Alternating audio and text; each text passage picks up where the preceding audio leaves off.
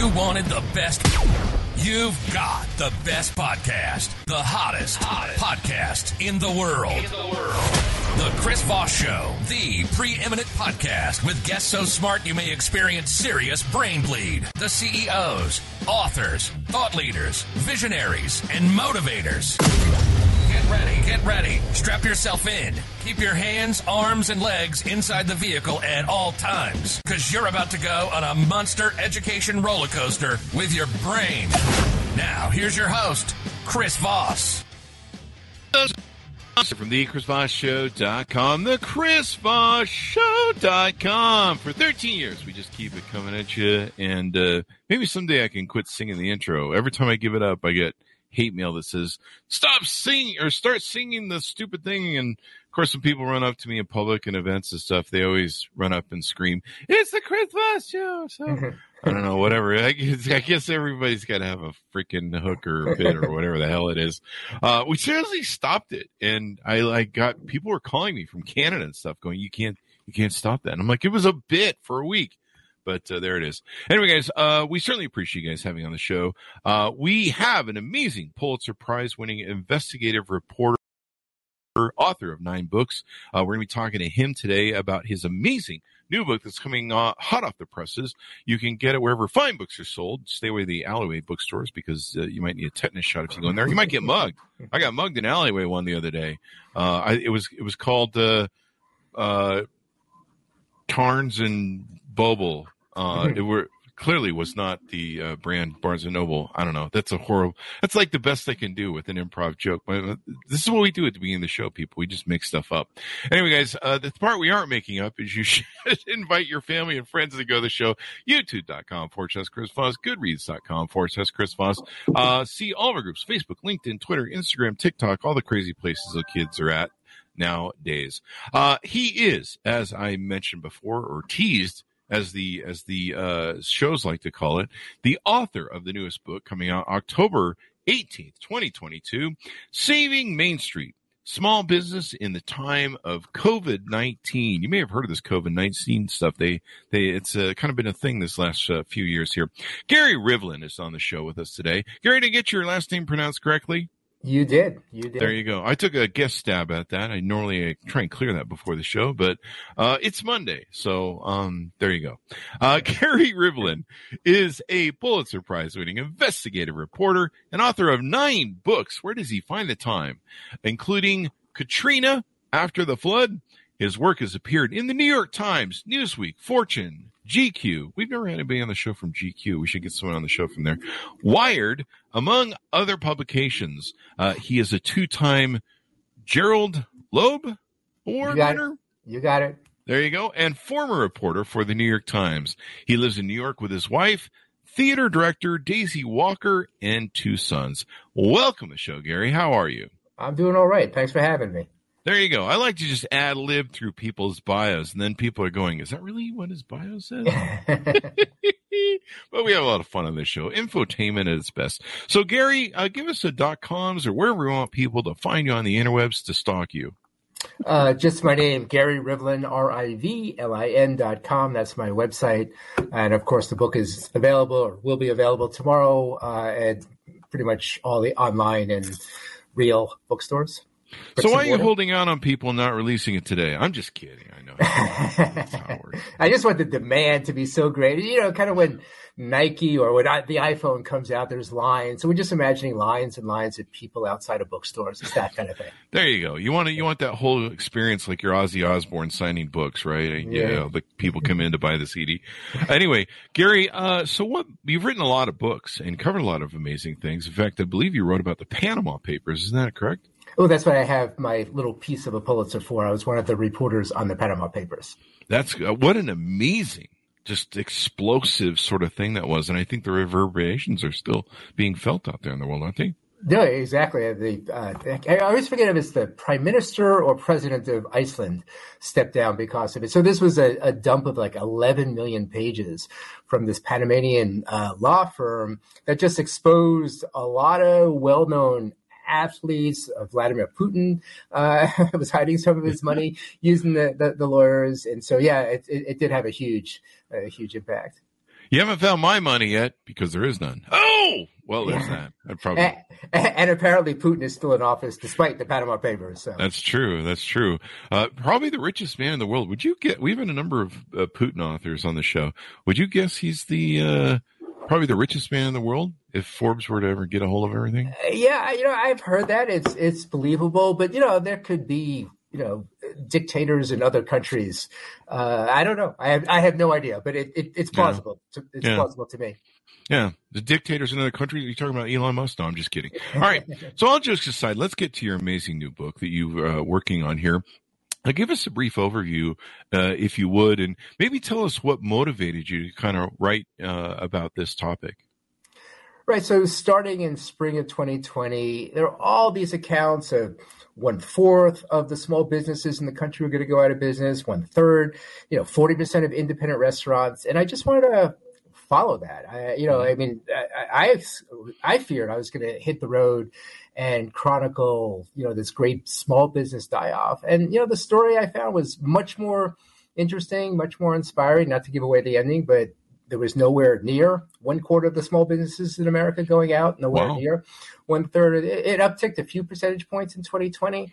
Um, there was kind of a revival of, of entrepreneurship uh, in, in in the country. A lot of new business starts, but you know, really, you know, I, I was writing about these small business owners, restaurant owner, uh, uh, hair salon, a pharmacist, all of them, you know, staring down COVID, but in a way, there's this super strain of entrepreneur. They they've been staring down Amazon or big box stores or chains, dealing with globalization, and you know there was. I think what the press missed the, is that there was a lot more to these these small business owners. Their, their their fortitude, their grit, their creativity, plus a trillion or so dollars from the U.S. government helped a lot. that did help a lot. And there's a, I think there's a lot of, uh, I think it was the out of work stuff, the uh, unemployment that got, uh, there's a whole lot of money missing there trying to get to the bottom of a lot of scamsters. But, uh, so you tell the story about how, uh, basically Main, Main Street was able to survive this. I expected the same thing you did. I expected, you know, downtowns to turn into ghost towns. And you know, there was some pain. I mean, a, a few favorite places of mine. I, I'm in New York. I'm in New York City, so you know, a big city where there's a lot of commuter traffic, where there's all these businesses, uh, uh, retailers, but mainly food uh, establishments that cater to a, a downtown business crowd. Obviously, they got hurt disproportionately. Uh, college towns. I mean, you know, for an entire year, you had kids in their, you know, childhood bedrooms going to class, not on on campus. So I, I don't want to minimize the thousands of great businesses out there that went out. I'm just saying that, you know, if you look at what was predicted and you look at what happened, like, you know, eh, it's not like there's hard numbers on this, but those who've studied it said that the number of small businesses that went out of business in 2020 upticked about two or three percentages, you know, at Wow. percentage points. You know, I mean, you know, something else that's really hard is like small businesses are always going out of business. You know, that every, every year, like eight or nine percent of small businesses go out. I mean, you're crazy to start a small business. Yeah, I you mean, are. I, I, you know, it's just like I, I, I looked up the stats. Um, one third go out of business within two years. Mhm. Half go out of business within five years, and seventy percent are out of business within the decade. And so the odds are stacked against you going in it. But people start businesses. They they love to cook.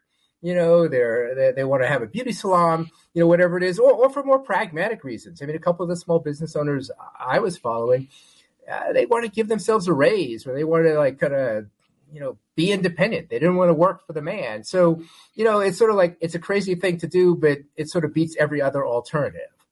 It does. There's a freedom to it. I started my first company when I was 18. I've been through several of these resets. I survived, uh, you know, I, I built an empire of companies in the brick and mortar age. Empire, empire. little empire. I, I call it my little empire. okay. Uh, and, uh, so we had a collection of companies that we built. And, uh, then along came 2008. One of my biggest, uh, jewels was, uh, the mortgage business. And, uh, you know, we, we know how that went. Mhm. Um, and so, you know, you have to reinvent yourself. And yeah, I mean, back when I came up in brick and mortar, you, the ni- the fail rate for a new business in brick and mortar was 99% within the first two years. Huh. And uh, now it's a little bit easier. Uh, it's a little bit more entrepreneuristic, the interwebs. The, how did you find a lot of these companies survived and adapted uh, to the new challenged environment? Uh, you know, it, it's it's mixed. Like the restaurant um, owner, TJ Cusimano of Cusimano's in Old Forge, Pennsylvania, that's right outside. He just was really creative. You know, he, he shut down and, you know, I mean, he was ordered shut down uh, by the governor of Pennsylvania. Within two days, he had set up a outdoor market uh, in the porch of his restaurant where, you know, uh, bagged up produce, flour, alcohol. He kind of put in um, containers his his uh, spaghetti sauce, his sauces, and you know that was great. I mean, for him, it meant cash. Uh, it meant not throwing away food, and for the town, he's in a town of eight thousand people. You know, they needed flour, they needed vegetables. Everyone, everyone had to start cooking. Yeah, everything. Uh, had to There's start no bread on the shelves, so you need so- flour. And well, and he he had Italian bread too. He had focaccia. I mean, you know, you can eat you can eat well for a week or two if you live near that restaurant. And so that was kind of the first creative thing he did. And then Mhm. he he just tried a bunch of things. Some worked, some didn't. He he tried to do these um uh like uh uh. uh Blue Apron, you know these these uh, boxed up uh, food prep uh, kits, and he thought like, oh, okay, everyone's cooking at home, so I'll you know dice up the vegetables, I'll put my sauce in, and give instructions on how to cook the meat, the chicken, the fish, whatever. That proved a total bust. I mean, anyone who's going to pay his prices doesn't really want to have to cook it themselves and and clean up. So that one didn't work, but you know he he's usually closed on Monday and Tuesday, so he created Taco Tuesdays. You know where you know he he uh, cooked up salsa and meats and tacos and margaritas and margarita mix. And you know that did really, really well. It just brought a lot of business into the restaurant. His problem is he's an upscale Italian restaurant, and you know, are you getting your risotto um, kind of a half hour later in some soggy package? His food didn't really travel well the way pizza or you know Asian foods would travel. So he had to come up with these other things. He never really liked barbecue. It just was not a taste of his. He's kind of an Italian guy who always cooked and ate Italian food, but he started looking at YouTube videos and taught himself how to barbecue. And every Saturday and Sunday, you know, starting in May, you know, May of 2020, he would have these barbecues and they were a huge success. He sold out every Saturday, every Sunday, and Wow. that just brought cash in to the restaurant so he could kind of pay his mortgage, pay the people, pay his pay his you know past bills. I mean, if you're a restaurant owner, the top bill on your desk is always your suppliers, Mhm. because if you're not paying your suppliers, you're not making any money because you have nothing to cook. And Yeah. so he had bills from the suppliers. So between you know kind of his makeshift grocery store for a couple of weeks, and then these other ways, he was able to survive. And you know throughout the pandemic, you know Pennsylvania, just to get specific about them, they uh, they uh, went 50% occupancy in mid June in his county.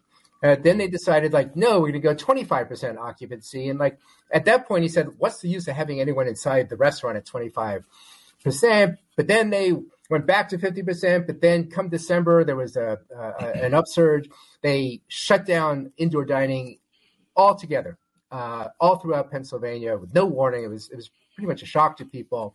But, you know, he came up with, you know, for Christmas, you can have turkey and stuffing and these things. You know, for New Year's, we'll have our, you know, lobster and, you know, these other treats kind of thing. And he sold thousands, tens of thousands of, of these prepared dinners. And that Mhm. helped him survive when uh, he had no other option. I mean, again, he did some takeout, uh, but, you know, once the cold weather came, his patio was worthless. And so he just found a way. And a lot of these businesses, they just found a way. Yeah. That's the that's the beauty of the entrepreneurial spirit of America and and Main Street in itself uh, is the the ability and thank God entrepreneurism uh, with the internet is it's much easier to create a company. You know, uh, I when when I started my companies back in the day, The, the empire. Yeah, the small little empire. Yeah, of uh, I think we had oh, I started over what twenty seven corporations. Really? Um, yeah, we had a whole group of companies, three core businesses, and then a whole bunch of things that we own interest in. Uh, I I'm a very I get very bored, but we did it in, during um, brick and mortar. So start a company, you had to buy a license. Right. You had to buy an office space. You had to furnish it. You had to get the employees in there and answer the phones. You had to spend a lot of money. You had to work with a phone company and cut a phone deal, you know, $800 a month or whatever it was. Uh, you know, you had to do a lot, but now, you know, you can go online, you can do these online things and it's so much easier. And, and hopefully it's making it easier for people to do entrepreneurism. Um, but, uh, you know, But- it's, to, to stick on entrepreneurialism, I, I feel like whenever we talk about entrepreneurial entrepreneurialism in this country, it's always Silicon Valley. It's always a dot com, excuse me, an internet based company. And, you know, that's an interesting, interesting story. But the truth is, since the 80s, uh, entrepreneur, entrepreneurialism in this country is way down. Way down, Really? with, with the exception of startups, you know, around technology. And Hmm. something that was kind of fascinating is it. There was really there's been a resurgence uh, uh, since 2020. And on top of that, like there's a different kind of entrepreneurialism that doesn't really get much attention. And that's what I'm talking about. It's there's. I used to cover Silicon Valley. I, I was a tech correspondent for a lot of years for Wired for the New York Times, and you know a lot of them were small small businesses, but they were small businesses that intended on being very very big businesses. You know, here the businesses I'm writing about, I wrote about, uh, you know, they're happy being five or 10 employee businesses. They just want to Mhm. make a good living at that. They had no grand plans of having, you know, Mhm. 20 retail outlets. And, you know, I- didn't really know those folks. My dad was a small businessman his whole life, which gets back to an earlier question you asked, what motivated me. You know, I, I've always, I mean, I had a front row seat of how hard it was. It's definitely a roller coaster of, you know, good times, bad times, recessions, suddenly a competition, someone quits. You know, there's always something in business. But you know, seeing the creativity, I, I gave the example of T.J. Ku- Cusimano um, just now, the restaurant owner. But you know, in Hazleton, there was a, a cafe owner. Uh, she had. Uh, she has a cafe in this, in central Hazleton. It's a city of thirty thousand. It's a small city, but you know they have office buildings, and that was clientele. You know, coffee and muffins in the morning. You know, lunch with sandwiches, salads, you know, chili, that kind of stuff in the afternoon. But there were no office workers. What what was she going to do? And she was bringing in like no money. Uh, you know, I don't mean virtually no money. There were weeks where she brought in nothing, and so she started catering. You know, at, at first it's like, okay, we want to thank our essential workers, so you know, we'll we'll, we'll go to Poppy's Press. That's the name of, of her cafe, you know, to have them, you know, cook up lunch for 20 people, like, oh, we want to say thank you to the doctors, the hospital staff, whatever. And so she did a little bit of business that way. But now, almost three years later, she's exclusively a caterer. You know, it's this, this con- concept um, in technology of the dark kitchen. You know, kind of a a restaurant that's a kitchen with no tables, kind of thing. And that's what she did. She just used her cafe, and now she's a caterer. Uh, you know, she you know caters events, weddings, whatever. Um, uh, but also, you know, makes up picnic baskets. Uh, she Mhm. does these, she calls them boards. She's like a cutting board and load them with whatever you want, muffins, you know, cheese and crackers, you know, desserts, whatever it is.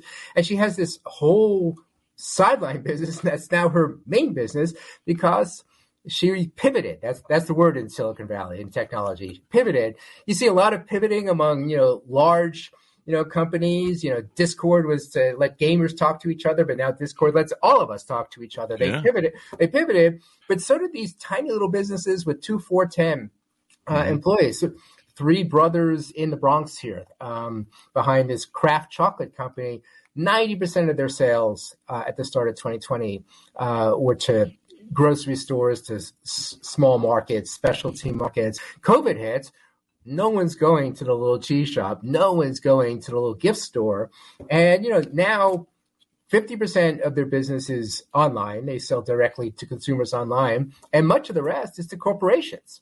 You know, Wow. corporations want to, you know, the gift baskets to, you know, send to their customers to, you know, kind of uh, reward their their employees, kind of thing. Again, time after time, I saw people that just just got hit in the jaw. I mean, you know, COVID just you know, shut them down, you know, changed their business model or, you know, made, made it so their business model no longer worked and they pivoted. You know, they just, they, a lot of creativity out there, not just, you know, around technology. Sounds like you profile a lot of great business owners that uh, adjusted in the book. Well, you know, I, I, I focus, there are three main small business owners uh, the restaurant owner, uh, a hair salon hair salon operator uh, in this town of Hazleton, Pennsylvania, Latina woman, an immigrant, and someone in a rural area who owns a uh, small gift and card shop. But you know, in telling that story, I weave in the stories of these other small business owners, you know, I met. So you follow throughout the book, you know, their story. I mean, I, I, I mean it in a I meant to write it in a novelistic fashion where you sort of meet these people. There's a challenge, and you know they have ups and downs. They have moments where they think they're going to make it. They have moments where they're wondering. Like the TJ, the creative restaurant owner, things looked like they were going great, but when he was shut down a second time, he took a construction job. You know, he's wow. just like you know, his wife was a waitress at the restaurant. They're bringing in no money through waitressing. He's making no money at the restaurant. And so you do what you have to do. In, in, yeah. Scranton, in Scranton, Pennsylvania, these two guys who uh, own a wedding facility, you know, kind of a, a pair of uh, venues where they hold weddings and big corporate um, get togethers, that kind of thing. You know, their business was down 95% when COVID hit. You know, one was the head of Scranton Tomorrow, you know, one of those civic organizations. Both were really active in um, the local chamber of commerce. Yet to survive, you know, one donned a red vest and started working at Lowe's, mm-hmm. you know, as a clerk, and the other one was a picker uh, at a big at a, a local grocery chain place because they did what they had to do to survive because they wanted this business, which not incidentally in their case was their entire life savings in these two buildings that mm-hmm. they own with their venues. And so, you know, it, it, if it's not creativity, it's just kind of this grit that's going to say, I, I'm going to figure out how to stay open because this is my dream and I don't want to see it end. To me, that's the beauty of America. I mean, Main Street is the beauty of America. It's the dream of America, I think. Uh, you know, I, I, started my first company, I was 18 accidentally. Um, and, uh, and I, I'm not the sort of person who works for other people. Mm-hmm. Uh, uh, so I work for myself. Mm-hmm. But, but, you know, the beauty of an entrepreneur who takes a, a, product or service and finds that maybe they've improved it for themselves, they've improved it for other people. You know, the, the beauty of it is whatever you can do in life to improve the quality of other people's lives, they will pay you usually in direct proportion to the value of that at least within a certain amount of reason or competitive market prices, um, which is that reason in, in, and of itself. And so the beauty of the human spirit and uh, capitalism, entrepreneurism, you know, you see the different, I grew up, you know, looking at communism, the USSR in the face and, you know, wondering why, you know, capitalism was better than communism and, and all the other different facets of, of government authority out there, socialism, et cetera, et cetera. And, it it always struck me from a very early age that that that spirit of freedom, that spirit of entrepreneur to to be able to create, to be able to excel, to be able to be rewarded for excelling and working hard.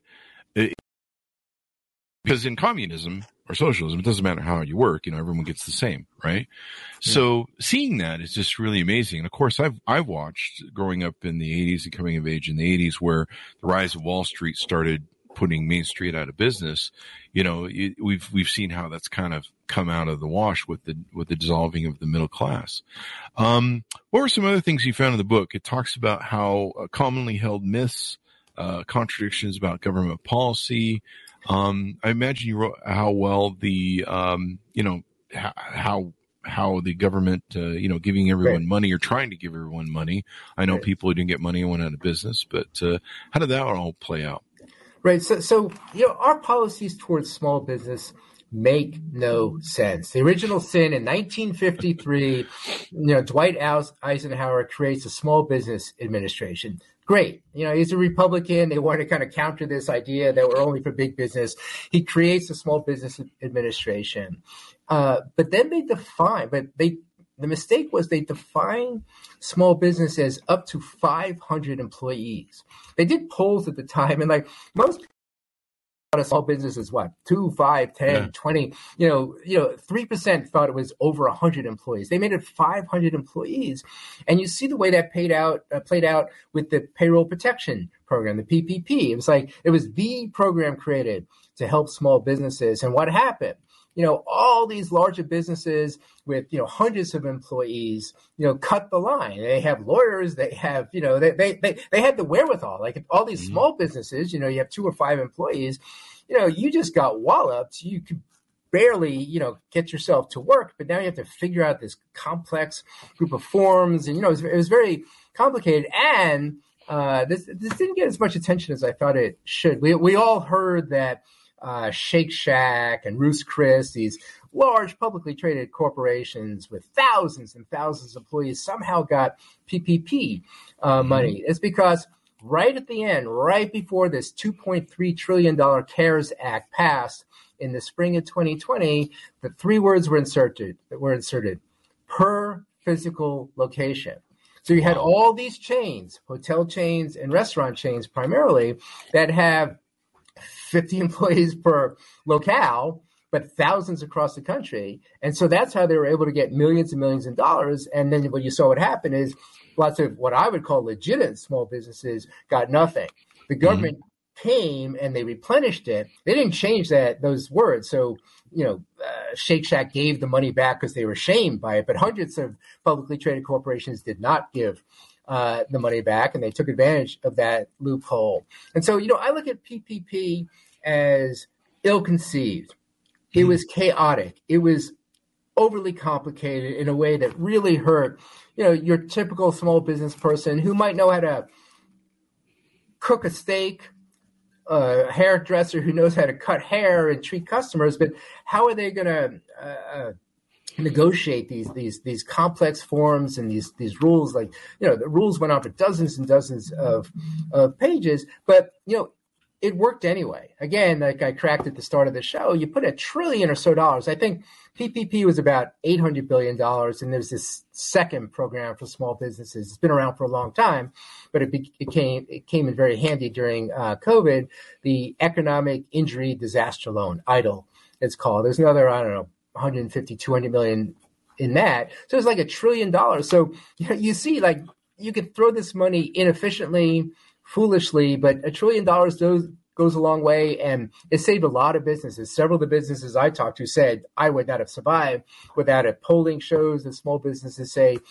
Uh, many small businesses say this was the difference between surviving uh, and not surviving. But I, I really wish we could recategorize you know, what's mm-hmm. a small business? I mean, if you have 300 employees, to my mind, you're a medium business, not a small business. Yeah. But, you know, according to our government, you're still a small business, and you get every advantage of, of any small business: government loans at a reduced rate, etc. Hi, folks. Here's Voss here with a little station break. Hope you're enjoying the show so far. We'll resume here in a second. Uh, I'd like to invite you to come to my coaching speaking and training courses website. You can also see our new podcast over there at chrisvossleadershipinstitute.com. Over there, you can find all the different stuff that we do for speaking engagements if you'd like to hire me, uh, training courses that we offer, and coaching for leadership, management, entrepreneurism, uh, podcasting, corporate stuff. Uh, with over 35 years of experience in business and running companies as CEO, uh, I think I can offer a wonderful breadth of information information and knowledge to you or anyone that you want to invite me to for your company. Thanks for tuning in. We certainly appreciate you listening to the show and be sure to check out Chris Voss Leadership Institute.com. Now back to the show. Yeah, it it was uh, it was insane. I remember the drop, and I had a lot of friends, in, especially in California, that were trying to get their businesses saved. They were small businesses. It was like almost like all the big companies just swooped in, gobbled down all the money because they could gobble it in big chunks, and so like a lot, it was like gone overnight. And you were just like, and people were just like, uh, whatever. And you know, like you mentioned, if you don't have the savvy attorneys, you don't have the savvy bankers, you know, um, but, well, and, uh, and, and, on that note, like, so uh, the the Congress made, I think, a rational decision. Said the SBA, the Small Business Administration, cannot handle you know millions and millions of applicants uh, all at once. So they said we're going to have your local bank do it. We're going to have your bank, but you know they there were a lot of banks that were in the initial round not included. So if you were unlucky enough that your bank wasn't one of the big ones that had already been approved, you were out of luck. And again, a bias in the program that I don't think the folks who wrote it meant to put in the program is all these banks um, you know, who are they gonna who are they gonna help first? You know, the the hair salon owner, you know, who's asking for twenty thousand, that's like a you know a few hundred dollars worth of fee, or some big corporation that gives them millions of dollars in business every year. And of course, they gave it this concierge service, this special service wow. to their best customers. Mm-hmm. You know, one of my best friends uh, is a Chase customer for his small business. Chase gave concierge, concierge concierge service to its best customers and told customers like him, go online, good luck, fill out the form, we'll let you know if you got wow. the money. Yeah. Wow. Meanwhile, the, the by the time they get online, the, the bank account's empty for the, for the... Well, it was in this case. Yeah. I, I, think it was cleared in 13 days. You know, yeah. a few hundred billion dollars uh, went to zero. But yeah. again, they, they replenished it, tweaked the rules a little bit. It wasn't until like this third round of PPP at mm-hmm. the start of 2021 where they changed the rules. For, First off, another big change they made is demonstrate need. Another big mistake they made with PPP is to say, "Were you affected by the pandemic?" Of course, I'm affected by the pandemic. Were you affected, affected by I, the pandemic? I'm home. You know, my employees are home. Of course, we're affected. It, it, it was only until like the geniuses in Washington said, "Like, well, maybe we should say you were economically harmed." and you have to mm-hmm. swear to that. And if they prove you didn't, um, then there'd be repercussions. And there was some fraud. You mentioned that earlier, but yeah. you know, to me, a trillion dollars, like if there were a few billion dollars worth of fraud, well, that's still a tiny percentage. Yeah. I mean, to me, it was a tiny percentage that it was the money had to get out there quickly. There's corrupt people. There's people who took advantage. Some of them are, have are getting their comeuppance. I'm sure many are not. But to me, you're helping 98% of the people. If 2% was wasted, that's the price of the program. Yeah. The and that's just government. that's just human beings. That's right? just human beings and government. Um, so, do you talk about in the book about how big Amazon grew? According to the New York Times, I'm pulling this. Uh, uh, this is from April of 2021. Amazon profits sourced 22 percent. One of the big problems uh, a lot of entrepreneurs are dealing with was losing employees to the big boxes.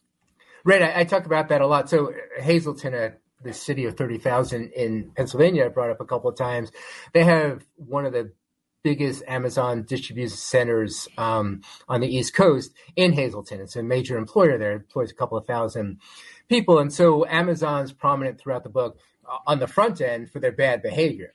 You know, wow. the cha- chamber Chamber of Commerce, the local Chamber of Commerce, you know, local government officials, they're trying to like reach Amazon and say like, hey, you know, people working right near each other, right next to each other, going home, like, we really need to deal with this. Amazon was the only company in in the area that refused to even deal uh, with them. They basically had to like have the local inspectors go in and demand to see. They just refused to participate. But you know, uh, they were offering kind of, you know, a year or so into the pandemic, they started passing out flyers. We'll give you a thousand dollar um, bonus if you come work for us. They're paying 15, 16 an hour, you know, sometimes more. These small businesses, the cafe owner, you know, I mentioned before in Hazleton, they're not paying 15, 16 an hour. There are no benefits in, in that. So that became hard to compete with. But, you know, the, the bigger point is we all love small business. You brought it up yourself. It's kind of mm-hmm. central to who we are as Americans. We're independent, yeah. right? It's the, the yeah. blacksmith and the general store owner and the apothecary. That's that's kind of part of our origin uh, tale. And yet, what happens with each passing year? You know, Walmart's revenues uh, go up. They went up by huge double digit amounts during the um, first couple of years of the pandemic. Amazon, big box stores, chains. And so, like, we like cheaper prices. We like convenience. And so, on the one hand, we love small business. We want to support small business. On the other hand, we're sort of full of it. You know, we're sort of hypocrites because with each passing year, and you know, the the, the pandemic just accelerated that. I mean, just, yeah. just really, it was just kind of a vector change because you know we had to get our our our goods, and we are encouraged to stay home, and so we all went online uh, and bought it from Amazon or some you know digital uh, digital store. So, you know, kind of for better or for worse, I don't know what alternative there was. You know, the Amazons of the world really just 2020 and 2021 were fantastic years uh, for them. Yeah, and it, it, it created a real um, I mean, there's a few different factors into it. Evidently, most of the boomers, uh, pre early retired. Some people that were in my generation, Gen uh, X, uh, actually took early retirement and, and cashed out their 401ks. And I think they're finding they regretted that from some of the reporting I'm seeing. Um, but uh, and that that created a bit of glut in the market. But you know, I I, I just recently saw a Tinder um uh, think not Tinder uh, I recently saw a. Uh, I'm on there. I'm a single guy. What can you say? Uh, we we have to we have to get dates somehow. Um, the uh, recently saw something on TikTok that was went viral, and it was a teacher who was giving up being a teacher to go be a manager at Amazon. And you know, before the pandemic, I don't know if you cover this in the book, but before the pandemic, I remember all the arguments people were having about we can't pay ten dollars an hour, we can't fifteen dollars an hour, we can't do that, blah blah blah blah. Now, you know, I think there's a city somewhere in America that is has enacted a city or two. I think California's done something, but there's a city that's said uh, minimum wage is now twenty dollars an hour. Hmm. We went we went from like, yeah, we, we're never going to pay over ten, and eight dollars an hour has to stay, to now it's like, just you know, it, it's craziness, and of course that that makes it hard, like you said, on Main Street people as well. Right, right. But, you know, I mean, we we've been talking about Amazon. There's Walmart. So, mm-hmm. you know, I, I I basically focus on three locales: mm-hmm. uh, Hazleton, Old Forge, which is this town of eight thousand right outside of uh, Scranton, and Tunkhannock.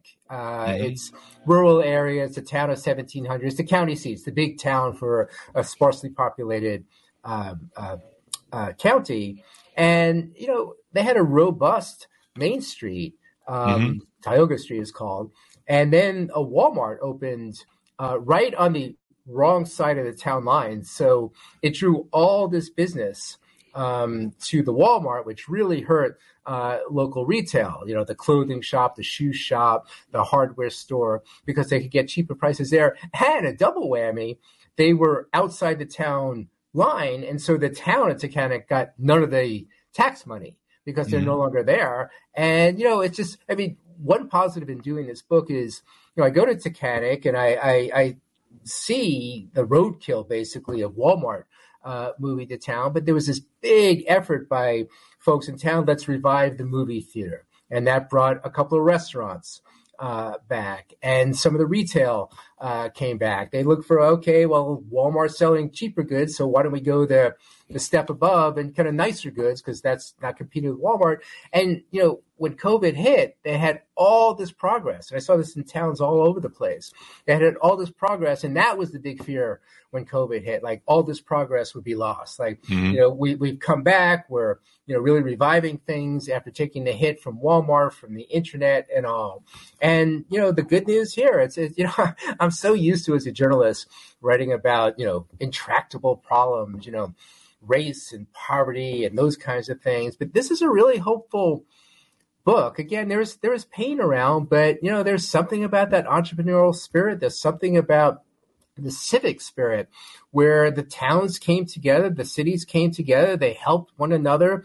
You know, I, I, I talked before about how we're all hypocrites because, you know, despite our love of small business, it seems that Amazon gets richer with each passing year. But on the other hand, you know, several of the retailers I spoke to said there was this real recognition uh, during the pandemic of the importance of small business, right? It was getting a lot of attention how much we were relying on Amazon and online places. There was all this, all these, re- all this reporting about what would be lost um, if all these small businesses went mm-hmm. out, and so there was a, a, a concerted effort to really support local business. I again, I heard it time after time after time. They went, went into Christmas, like, oh my goodness, how are we going to do between you know the stimulus dollars, the extra unemployment dollars in people's pockets, and this desire, like, I don't want to live in a town or a city where it's just big box stores and you know uh, on the outskirts of ch- town and these chains, and so you know I, I think that helped too. That people were very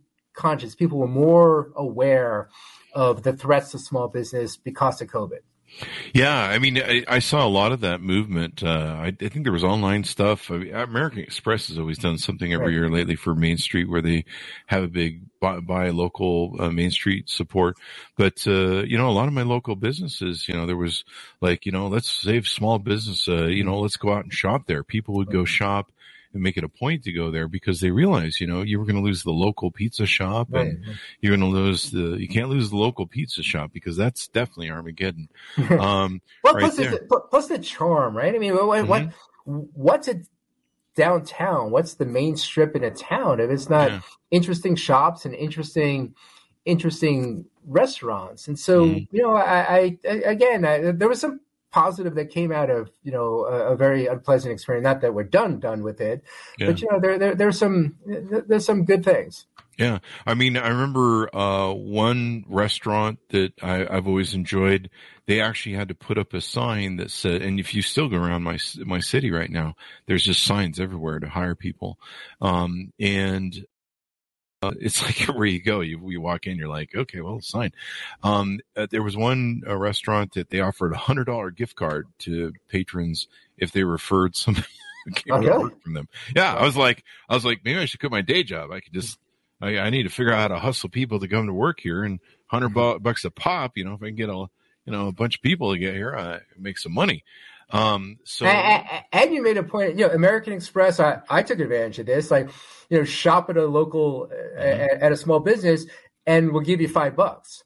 You yeah. know, up to up to fifty. You know, so like, I I, I was frequent frequently frequenting these places anyway, you know, as a reporter. And every time I like, wow, okay, I get that five bucks and stuff. So a lot of the big companies, rec- I mean, even Amazon, I mean, Amazon's the biggest killer of small businesses, but you know, they had to run their ads saying how great they are for small business. Of course, you could put your hmm. shop on you know the Amazon marketplace, and so in that sense they're supportive. But you know they they they came over the program like other big corporations did, you know, to help small business and stuff. So that you know the, the, there was a real chambers of commerce put up mm-hmm. you know mm-hmm. put together special programs that you know so, you know raffle off you know a hundred dollars eat at this restaurant if you contribute and kind of stuff, give you rewards if you frequent you know small businesses. So you know it, it really was kind of a, a nice time where people came together and really did help save Main Street.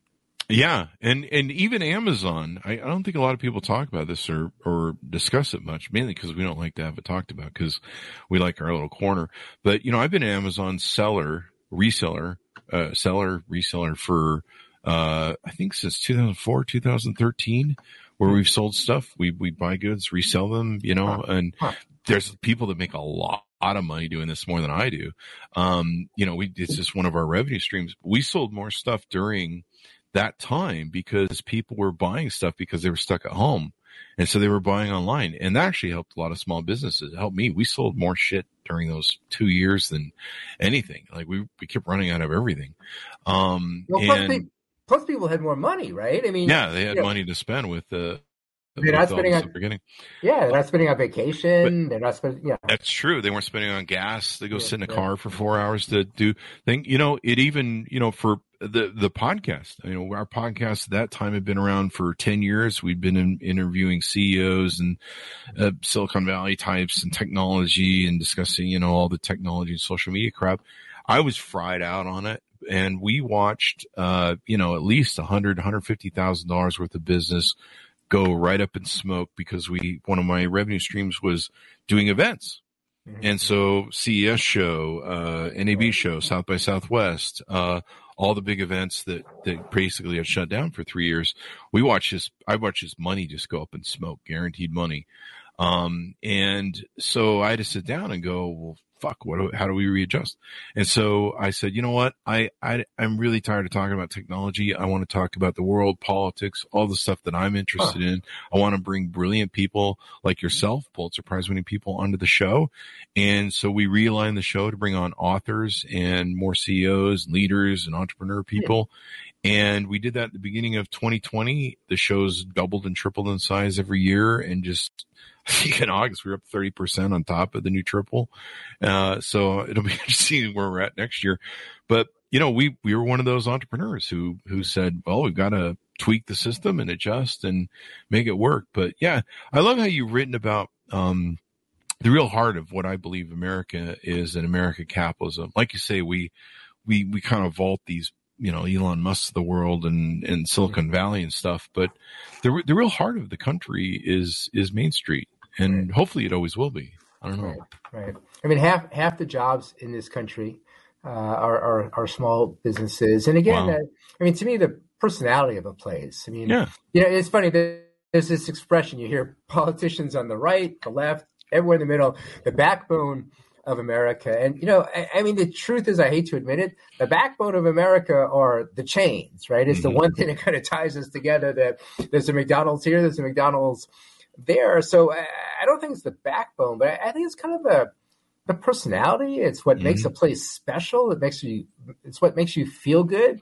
You know, yeah. you, you go to the local pharmacy, it's, if it's a Walgreens, you know, a CVS, you're not going to na- know the name of your, your pharmacist. There's no, yeah.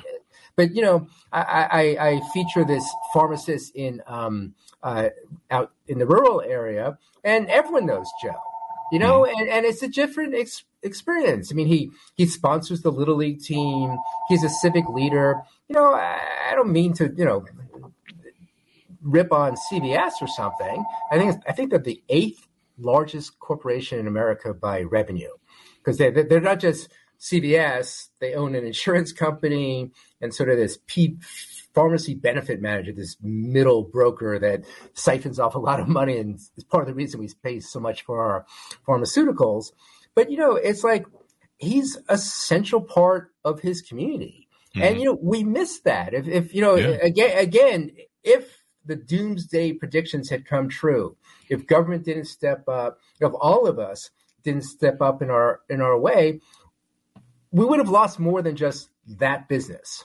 You know, we would have lost kind of what holds us together mm-hmm. uh, as a community. In fact, it's funny. I I um, wrote about uh, New Orleans after Katrina, mm-hmm. and you know, you know what people talked about when their neighborhoods were flooded two things. One, they're neighbors, right? I, mm-hmm. I want to have my neighbors, but the other thing, the grocery store, the dry cleaner, the mm-hmm. restaurant, like that's what made it feel special to live in that community. So, like you know, small business is it's more than just you know the place where you buy stuff.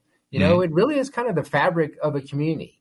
There you go. Almost the identity, would you say? I think so. I think mm-hmm. so. I mean, you know, there might be some places where it's more generic, but mm-hmm. places that are special, you know, I mean, when I, I am in New York City, a huge city, but you know, uh, we have become so expensive to small businesses that all these great little shops. There used to be a, a, a great pizza place near near me where you know you see guys in suits eating their pizza next to workmen in their boots and their you know uh, uh, work shirts and you know moms with their their kids there and everyone was together it was such a nice scene it closed it couldn't afford the rent anymore. So again, yeah. it's it, it's like this this thing that holds us together. It, yeah. it, it really is the personality, it's the feel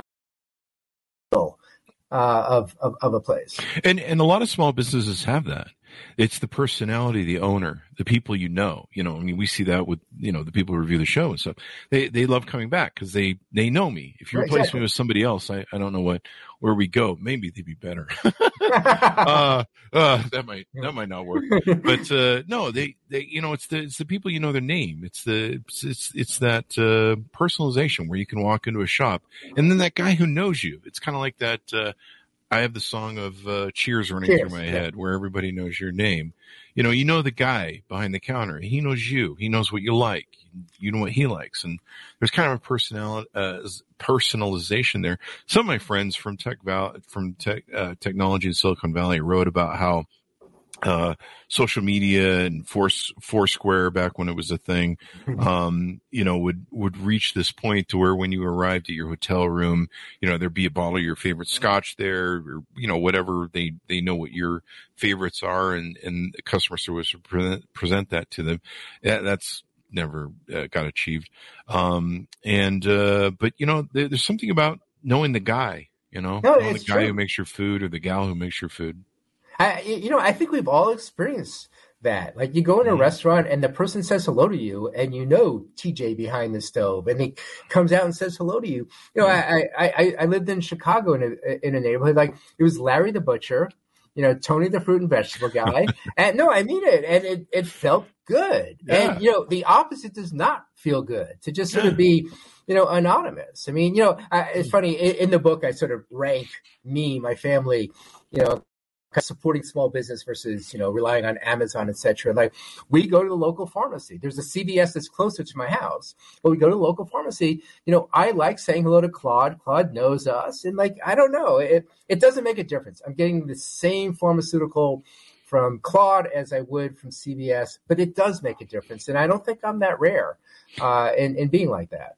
You know what? You're you give me some insight to something I've I've had a rant going in my head for a while that I, I've wanted to talk about, um, and uh, I, I really hate the uh, Walmart uh, forcing and and I think other companies do it too, but they force you to check out your groceries now. My local Walmart uh, is a small is a smaller one. Uh, and it literally will force everyone to go through small checkout. They won't put a cashier on duty unless someone asks, which usually I, I'm the hellraiser of the group. So I'm usually like, Hey, can I get somebody on uh, to do this checkout? I'm not doing this myself. Yeah. Um, I don't get paid to do your work. Um, but I, I've always thought that I'm just being an asshole, which everyone knows I am.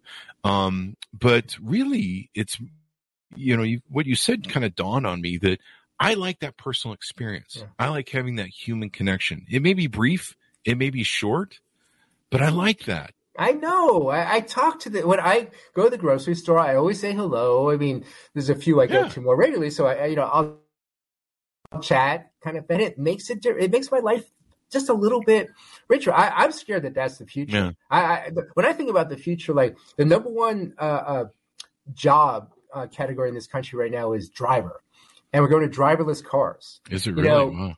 cash register, you know, the, uh, uh, people working cash registers, whether a grocery store or anywhere, you know, that's being phased out. Like, what is Mhm. our future? I mean, Yeah. what are people going to do? I mean, we're talking about tens of millions of drivers, cash register operators, all these jobs that might be phased out. And, you know, there's the economic impact and what you and I are talking about right now, uh, which might not be as significant, but I still think is a factor here is, I don't know, the human factor, the human Yeah, touch. The human like, touch factor. yeah, yeah. I don't want to Yeah. really, you know, I, I sit alone writing in a room all day. I'd like to kind of have a little bit of interaction, you know, Yeah. with a human being and not, you know, your scanner. Yeah.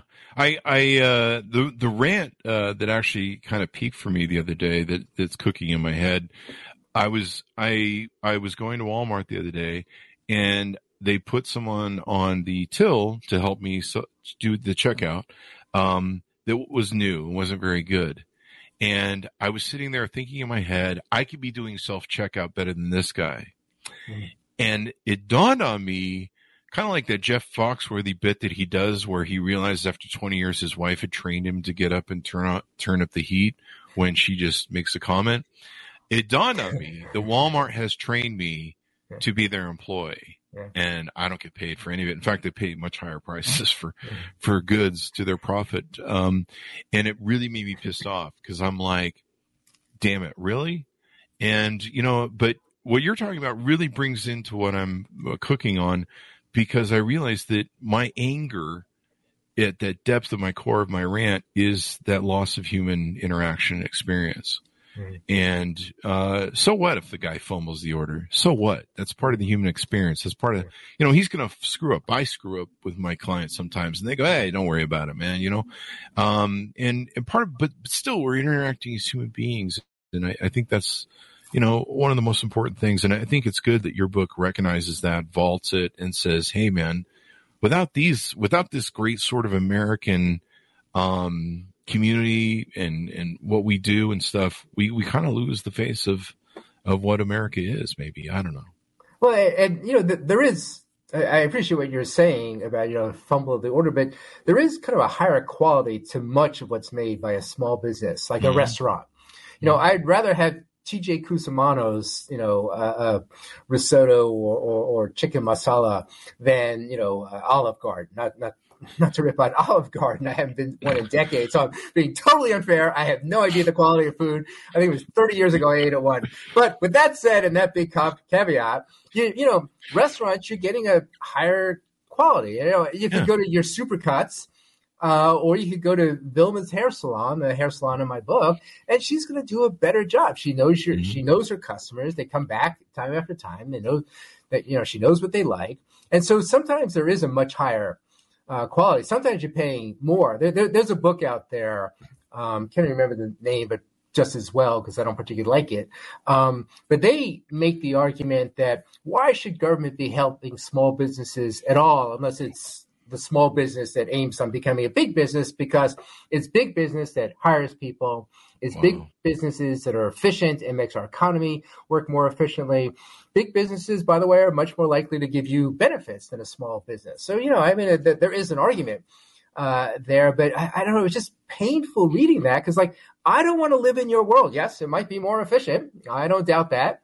And, you know, I wish we all got benefits, but I think the solution there is to have businesses giving benefits, but have it through government. But that's a different topic for another time. Definitely, definitely. And and it's it's I think it's important that you vault this. I think it's important that you shine a light on it and say how important this is. And yeah, like you say, the the love and care that goes into a business. I had a business around the corner from me for a while in Vegas that made the best burger I've ever had in my life. Yeah. Exactly. Best bun, best burger. This guy was I don't I don't know what alien planet he came from but he he put the most love and care into every burger and i would go by there. And i knew he was struggling after a while because he was kind of his, the problem was his pricing wasn't you know like you know like uh like mcdonald's you know where right, right. you can go get a dollar off the menu thing. Yeah. but it was the best damn burger i ever had in my life. And if you've seen me lately i've eaten a few burgers. So i would know um and uh man, I was about ready to go start knocking on doors in the neighborhood to keep him in business when he told me he was he was going out of business and he was struggling. And uh, you know, there were some mistakes that he made that that he should have done for his business. I even thought about buying it out. Um, but uh, you couldn't replace him was one of the problems. right. You know, normally when I we used to buy out companies and do loans, that's how we took over a lot of companies. Um, you know, we we'd have to take the entrepreneur out because the entrepreneur just wasn't good at what he was doing. Um, but you know, people it, it's it's it's really comes down to me what i've always aligned with entrepreneurism is the american spirit and it's it's the thing that built you know new york when all the immigrants came here from other countries and they they went to work and they built things and they sold things and they sweat blood sweat tears and built this country mm-hmm. you know uh, my great grandfather came here as an immigrant from germany in the 1800s and we stepped off the we stepped off the boat and off the train he didn't speak a lick of English and people took him in and he worked hard and he built small businesses. And yeah, we need to, we need to really, uh, reward and vault and, and, uh, shine a light to Main Street and say, Hey, let's work harder to spend more money at these folks and keep these people in business for the love and care that they deliver.